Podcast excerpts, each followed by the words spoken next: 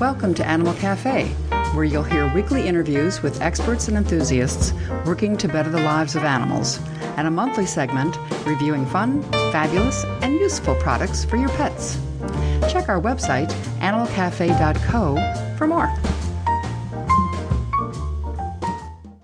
Welcome to Animal Cafe. Today we're speaking with Edie Jarolim, writer, author of the book Am I Boring My Dog? and the blogger behind Will My Dog Hate Me? And Animal Cafe's pet travel correspondent. Welcome, Edie. Thank you, Mary. It's always a pleasure to talk to you.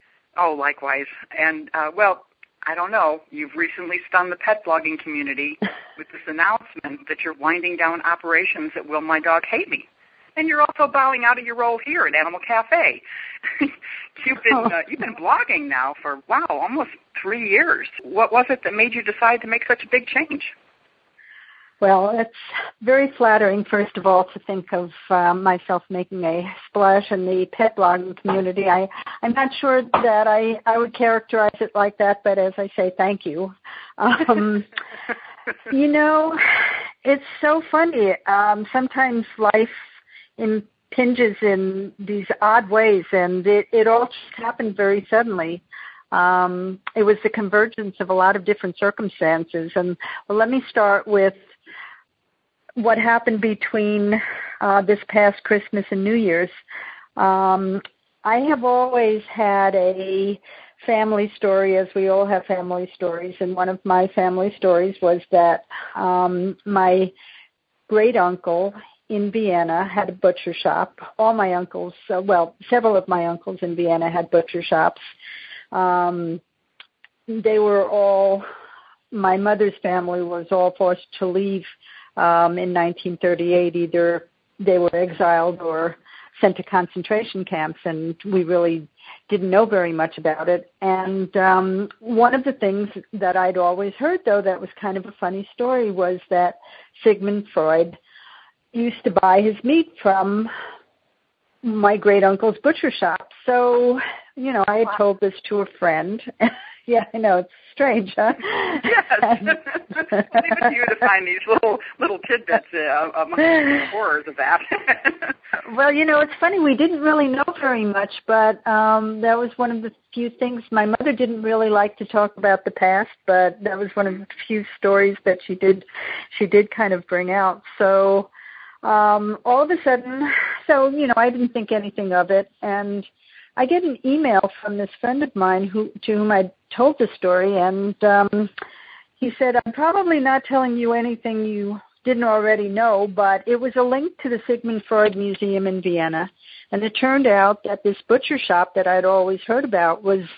Um, on the ground floor of uh, 19 Berggasse, which was Freud's address in Vienna, and that it had been incorporated into the Sigmund Freud Museum. So this was all very strange. Yeah, yeah and intriguing and out of the blue and I didn't even know that there was a Sigmund Freud museum in Vienna. so that that made it even stranger and that, you know, this friend should suddenly email me a link. And so that was kind of percolating. Um but it got even stranger. I told my sister about this. I emailed her and she said, our great uncles were butchers. she had no clue, and she didn't know anything about the uh, Freud connection, which goes back to how little my parents really talked about their past in Vienna. My father was also from Vienna, so anyway, I, I became very intrigued, and I started following a few different links, and discovered just by um, you know a little research on the internet that this great uncle had gone to Palestine and died there in 1942, and that some members of the family came back after the war, and um, all kinds of unusual details that I didn't have a clue of. So this intrigued me. And then um, converging with that was the pet blogger challenge that Amy Burkert of Go Pet Friendly and I had um, arranged to co-host again. We did it last year, and as I was going through the blog questions and thinking about the future, um, I was thinking about all the things that I was doing with pet travel, and thinking about how as much it was as it was theoretically interesting because I had been a travel writer and now I was a pet writer. Um, my heart wasn't really there. I was kind of, you know, I was doing Animal Cafe, which I loved, and I'll talk more about that. And I was um, doing the Pet Travel Book Club, but somehow I just wasn't that emotionally engaged. And this this new project just just snap, you know, intrigued me. So I thought, you know, I I think I've got to go for it. Well, you know, that happens. Uh, I don't know. Maybe it's rare in life that something like that just drops on you, but I think it's a, a fantastic opportunity. And I really look forward to to hearing what's coming up. And and uh, I know this is your last podcast with Animal Cafe, but you know, what can people expect at your blog? Well, you know, it's also new to me um, that I hate to make too many predictions, but I've been thinking about it. Um, there's no way I can go cold turkey. I mean, I've been so much a part of the pet bloggers community, and and it's such a wonderful community. So one of the things that I was thinking was that over the last years, I've I've written a lot of articles for uh, Your Dog, the um, the magazine for um, Tufts University Veterinary School. So those those articles are now um, now belong to me, and um, I think there's no reason I shouldn't share some of them um, that are still relevant with uh, on my blog. It it makes sense to me when I thought about that because um, you know they're great resources. I I interviewed so many wonderful people at Tufts. So, um, so I was thinking that that might be one direction, and um, I also thought about, you know, one of the things I, I admit that stresses me about this new project is the thought of traveling to Vienna. Um, and you know leaving Frankie. so the usual thing. That was another thing about writing about pet travel when I have a, a dog that hates to travel. you know, it just didn't seem right somehow. I didn't feel quite honest. Oh. Little dogs can just plant themselves and be very stubborn, as you probably know. So, well, it's it's going to be differently demanding. I'm hoping to get a lot of research done, and this is this is going to be all new to me. I've never done anything with genealogy before. So, um, but I love research. So um, I'm really excited about approaching a new type of research. I think it'll be fun. Yeah, I think this is you know it's it's all right up your alley, and certainly what a wonderful family story to share. Well, you know, it helps that that Sigmund Freud is involved because yeah. a, yes, because it's just not the personal. I think that that's a great hook. yeah, you know, there's so many archives also that um that'll probably be there. I just discovered that there was a film made, and I haven't gotten a hold of it yet, but I I sent away for it called Freud's Lost Neighbors. Um, and maybe my great uncle was included. We'll see. But you know, it's you know, you weren't going to get a film that had Joe Schmo's lost neighbors. so that's right. That's right. so proximity alone was uh, was good. And who knows? Maybe I'll find out what kind of meat Freud got aside from kosher. I don't know, but I am a food writer, so that that part of uh, of the equation exactly. interests me too. I I see a lot of. uh lot of uh, creative avenues that you could take on this.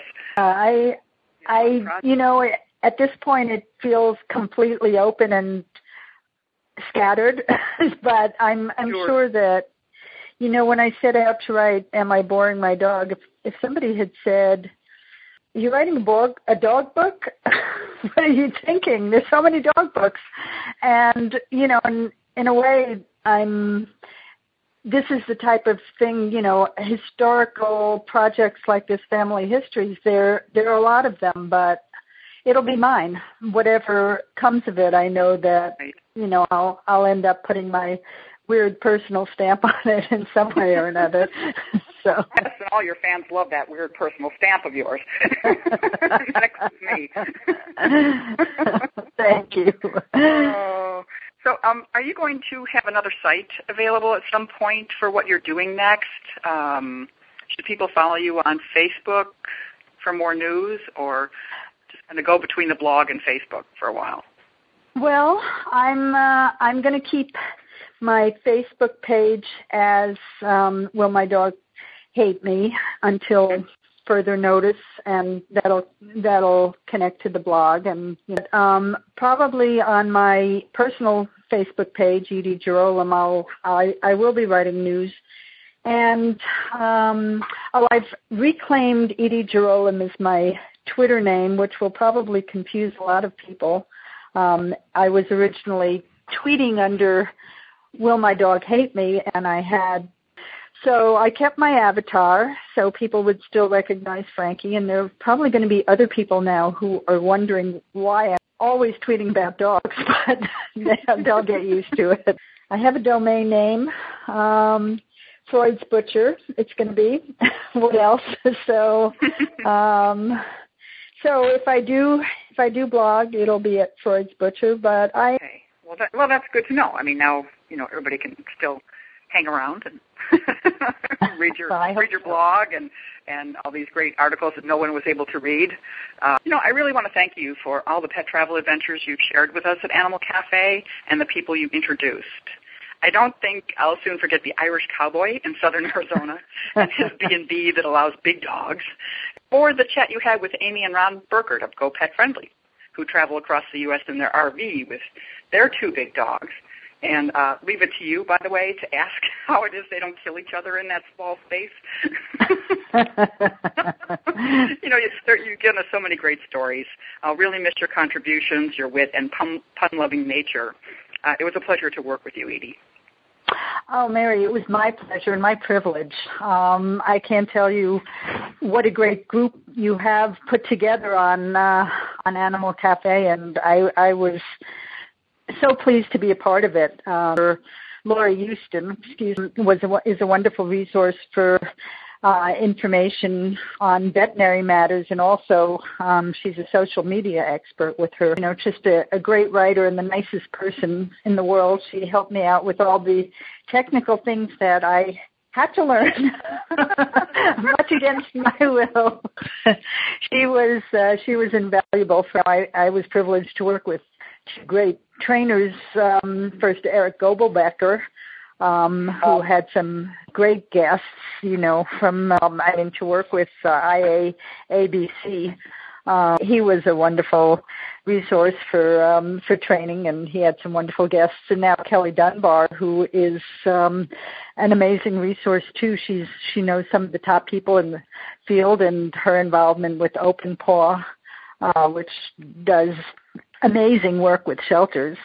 And uh, and then there's you, Mary, and I, I don't have enough nice things to say about your uh, expertise in animal welfare. I'm thinking of that wonderful Petland campaign that you had. You you got together an amazing number of signatures for people who agreed with you that selling animals at Petland was the wrong thing to do. And even though you didn't change their minds yet, it was a wonderful campaign. And, you know, that's just typical of, of the type of thing that you do for um, animal welfare. So um, it's it's really been a privilege, and I thank you for the site um, experience to you know to get getting me uh, involved with the site. It's it's been great on all counts.